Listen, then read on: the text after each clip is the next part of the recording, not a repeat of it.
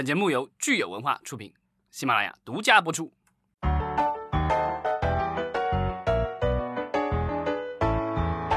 欢迎大家收听新一期的影视观察，我是老张。大家好，我是石溪。今天是四月十三日，周一。咱们做节目让我意识到日期是什么，不然的话，这一天天过去都不知道这日子是哪天了。我们应该已经是连着录制了一个多月了。对啊，咱们过这个共度这个什么冰川时代，共度冰川时代，对吧？这个好像还没有度过呢，希望能够早日度过了。但是很感谢大家的陪伴。我们看到有很多的听友给我们留言，呃，弥勒他说他最近看了一些韩国电影哈，感叹韩影的选材真是宽泛的让人羡慕。对对，我觉得就是如果我们想要拍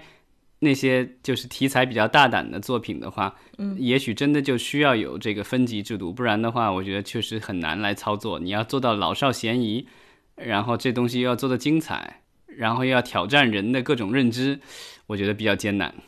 没错。呃，与此同时，蘑菇小宇宙看上去像是一位韩韩影的铁粉，而且他看的电影呢，韩呃这个年代也是跨越的很久远，包括《卑劣的街头》啊，这是一部二零零六年的电影，是动作犯罪惊悚类型的。然后这个《衣橱》是恐怖片，是今年的新片。然后《与神同行》两部是一七年到一八年两年的，这是动作奇幻。然后《追击者》是二零零八年的。犯罪惊悚片，还有请寻找我，这是去年的犯罪惊悚，以及有一些现实题材的电影。对，其实自从奥斯卡。这个寄生虫得奖了以后，我就在我的硬盘里存了一堆的韩国电影，到现在还没有消化完呢。看起来这个奥斯卡拿奖对于韩影来说是有一个飞跃性的这个促进作用，就很多人可能之前还对韩影都不是那么的感冒哈，现在由于这个寄生虫一下子就成了韩影的粉丝了。我们可以看到一部电影，它的国际上的影响力可以对这个国家的文化起到多么大的一个推进作用。对，就是其实，在那个得奖以后，我看到就是欧美的一些就是比较专业的这个杂志或者网站，其实都给大家列了单子，就是说哪些是必看的韩国电影。其实我也是照着那些单子去找的电影。国内其实也有一些影评人也有这样的单子，大家可以有兴趣可以在网上搜一搜。没错。然后我们再看，有三位听友，他们都提到了 B 站，因为上周我们呃播报了这个新闻，就是 B 站拿到了索尼的投资，哈，非常振奋的一条消息。那我们看 Maggie 韩，他说很看好 B 站。另外呢，他说这个有的平台自制剧里面的这个广告哈，也分说中插、贴片、正片、压版什么的，都是剪辑进成片的。这个看片的时候呢，这些已经压到成片里面的广告是肯定跳不掉的。与此同时呢，这位叫轩 RKP 的听友，他说正片里的广告那其实就跟网站没有关系。但是据我的了解，其实，在正片里的就是比如说优酷啊、爱奇艺这些正片里面的那个广告的话，其实理论上，呃，平台是要分钱的。嗯，就是说它是和片方去分这个广告招商的。就是说看这个，就是有可能是平台拉来的资源，也有可能是片方拉来的资源，但是呃，双方肯定是要分赃的。然后我们的包包哈，他说，呃，本来这个 B 站会员前几前天就要到期了，本来是不想续了，结果呢还是没有忍住，反正一年一百来块钱也不亏。呃，老张，你是买了 B 站的会员吗？没有，B 站是唯一的我没有买的。我在 B 站上看的内容几乎都是盗版内容，所以我觉得没有必要去买它的这正版内容，也不是它，我不是它的这个针对的这个用户群，所以它的正版内容其实我一点兴趣都没有。我唯一想看的是它的盗版内容，然后呢，但它的盗版内容很讨厌，他自己有自知之明，就是很多都是可以在网站上可以看，但是呢，它的电视端的 APP 是看不了的，因为他也知道那个东西不是合法的。是，呃，所以我们看，其实 B 站之后哈，他拿到这个投资以后，会不会影响他某一些运营方面的决策？比如说，他有一些可能非正版的内容，他要怎么管理？而且这些内容以后会不会受到其他的一些影响？哈，我们其实都要拭目以待。我觉得它的很多电影和电视剧盗版的内容已经拿掉了很多的，但是有大量的这个纪录片、新闻片什么的，它其实有很多，而且是那种完整的，比如一个纪录片一两个小时，它都是完整的，不是说给就是拿了一个片段，因为拿了一个片段还情有可原，你可以说是这个就是介绍性的东西，但是它都是整个整个的这个。是，那我们今天呢，其实是聊的是 B 站的一位一个竞争对手吧，西瓜视频算是 B 站的竞争对手吗？呃，我觉得西瓜视频应该是要挑战整个 整个这个视频圈，对吧？呃，西瓜视频自己出了一个抖音的短视频，哈，非常有意思。老张分享之后，我看了之后，我觉得他们真的挺有创意的。要不要我们先给大家描述一下西瓜视频是怎么样推销自己的？我觉得就是这个是应该是西瓜的员工，然后花了五块钱，大家一起拍的。有一个穿着西装黑西装的人，对吧？怒冲冲的冲进了一个人的办公室，然后说：“你们是干什么的，对吧？让我们其他视视频网站不要活了，所有的这个是影视剧、综艺节目什么的全部免费。”然后呢，这个就是某西瓜视频的这个这管理层就站起来说：“你还有好意思骂我？就你们这个就是。”用户不过是想看视频而已，然后你还给他们插广告，还要这个单片还要再收费干嘛的？这种东西，用户那么多这个槽点之类的东西，你们不去解决他们的这些痛点，反而来指责我们，我们就是要让用户这个好好看视频。没错，对方又指责他说：“那你那你这个怎么赚钱？你怎么可能赚钱？”他说：“赚钱不重要，我们就是为了要让用户能够看好视频。”嗯，我就首先不得不说，他这个短视频，我觉得拍的是还是挺有感染力的。我看完之后呢，我也觉得说，哎，这个西瓜视频还真是哈，他们在这个自己的营销上面还真是呃想出了非常接地气的方式。从他们视频里，他反正是指出了其他平台现在很多用户吐槽的一些这个就是呃一些体验。对，但是呢，我觉得他自己说他自己不想挣钱，我觉得这个就扯淡了。就是即便是我觉得，即便是有一天就是说西瓜视频永远不挣钱，但是我觉得西瓜视频带来的流量、带来的用户数据或什么的，也可以在呃整个头条系的其他平台上把钱给挣了。嗯，所以我们看，其实它绝对不是说啊，我们就是为了观众的福祉这么简单。那它未来，你觉得如果按照它这样的一个商业模式的话，它真正能够挣钱是通过哪些渠道呢？我觉得就是最好的参考系可能就是谷歌。就是他想成为谷歌那样的一个，就是呃，就是说有自己的广告平台。因为你像那个，就像前前几期，其实他们也聊到过了。就是头条系的话，他们在抖音这方面的话，其实就是招商能力很强，一直在各种招商，然后打广告或什么的。他其实这一套系统有了以后，那然后他有抖音，抖音的话，它也有广告收入，对吧？然后有各种各样的赞助费。另外的话，它通过这个西瓜的话，又能吸引到这个对。长视频有兴趣的用户，然后它有可以产生各种引流啊，就是像抖音的话，已经直接可以卖货了。那将来西瓜卖不卖货，我觉得也有可能。就是你在很多的影视剧里，其实之前像乐视啊什么的，就跟京东也有过这样类似的合作，就是在影视剧里出现的某一样东西，可能是赞助商提供的或什么样的，它直接底下就有链接让你可以买。比如用了这个主角用了某款手机，对吧？对。然后底下就是个链接，你可以买这手机，或者两个人在做饭，然后这个锅就能买。对吧？这个都有可能，这个就商机其实是无限的，所以我觉得就是免费给你看没问题。免费的话，我觉得最好是打个引号吧，因为就是虽然你没有付钱，但是呃，他有可能用其他的方式让你再付钱。嗯，很久以前我看到就是所谓的互联网思维的，就是说，如果你没有为为一个东西付钱的话，那有可能你就是商品本身。就是天下没有免费的午餐嘛。就是羊毛出在羊身上。最终的话，消费者还是要为这些服务买单的，只是说你不一定是说掏一个会员费，那你有可能你是买了一样东西，那他从中赚到了这个钱，其实是一样的，或者是啊，他有了你的数据了以后，能够呃有针对性的投放广告，他从广告商那边挣钱，那广告商为什么要放钱呢？是因为你看了广告以后会去消费，这其实都是一个这一环套一环了。它的这个广告会不会就是更高级一些？不会像现在我们在这个优爱腾上面看到的，它就只是单纯的一些呃贴片广告啊，或者剧情当中插入的这些广告，它有没有可能是技术上面啊更高级一些？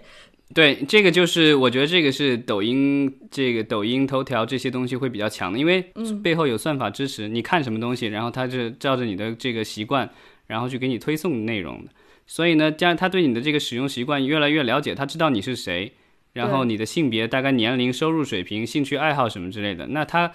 可以很有针对性的向你推送这个广告的。这个我觉得在头条的新闻里，或者是在西瓜视频里，或者是在这个抖音里都是一样的。像抖音的话，呃，我我前几天就是属于手手贱了一下，在我老婆的这个抖音账号里观看了一下林依轮卖锅的这个视频，然后结果就是他告诉我说，最近几天不断的是各种锅的广告在他的那个抖音里面推荐出现。但是我很好奇的是，为什么优爱腾现在他们的长视频没有运用到算法给这个用户做这样特定制的特定的广告推送呢？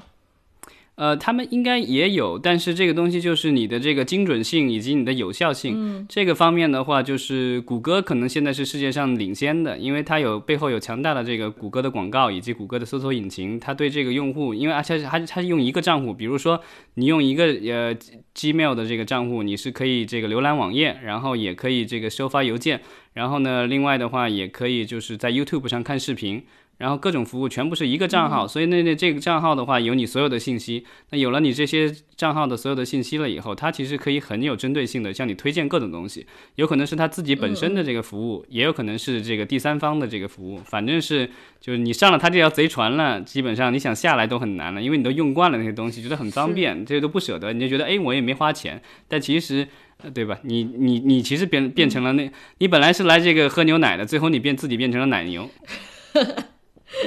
所以，其实我们平时用的网站呢，他们有并不是说没有这个算法，没有向你去推送广告，而是说可能它的精准度不是很高。你有的时候看了这个广告，你觉得跟自己的关系可能并不是特别的大。嗯，对啊，这个就是去年其实好像八八九月份的时候，其实头条那时候就爆出新闻，就是它其实也在做搜索了，然后其实是直接挑战百度。那其实如果它挑战百度的话，其实你可以想象，将来的话，它的这个搜索在搜索方面的话，只要这个技术足够领先的话，它其实可以形成类似于跟这个就是谷歌一样的，就是一环套一环的这个盈利模式。是，就是既有广告，又有内容，又有搜索引擎的这样的一个模式。听起来百度系可能要是相当紧张了。这这段时间不是百度又被整改了吗？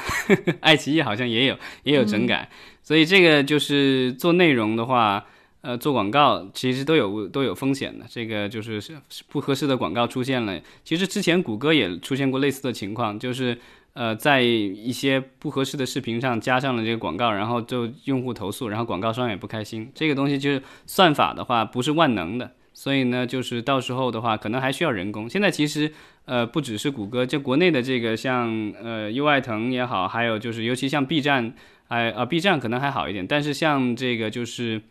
呃，头条系的这些内容的话，它其实需要大量的这个现在是人工的筛选这个内容，因为就是看这个内容是不是有就违反，比如有违反国家规定或什么这样的，嗯，或者是这个令令用户反感什么的，这个得及时拿下来。是，所以这个我觉得就是呃，平台在内容的这个生产和发行这个方面的话，肯定会是会是越来越先进，但是在目前来说，呃，我觉得就是还是有很大的提升空间。嗯，而且我们也会看到说，平台之间的竞争也是越来越白热化了哈。像现在我们说的有 B 站，然后还有头条系的，全部又都加入到这个视频的，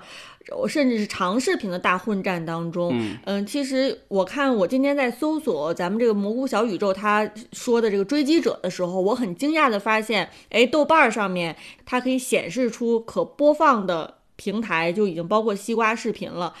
就是可见它的推进速度还是相当快的。我觉得可能过不不久，过不久，大家就会在各个地方看到这个西瓜，然后长视频剧也好啊，或者电影也好，就是大家就会越来越熟悉西瓜视频了。它的存在感应该就是会越来越强了。对，就是我在西瓜的这个主页上，反正随便看了看，我觉得就电影的话。呃，很少有二零一九年、二零二零年电影，除了他自己就是独家买的那几部，比如说《囧妈》，呃，那个大赢家，这是比较新的，是在上面有。其他的电影的话，我看都是老的电影，基本上零一七年以前的，甚至有这个九十年代、八九十年代的一些老片。反正我觉得他应该是买了一些片库。可能就是砸了重金买了那几部，就是能挂在首页上的这个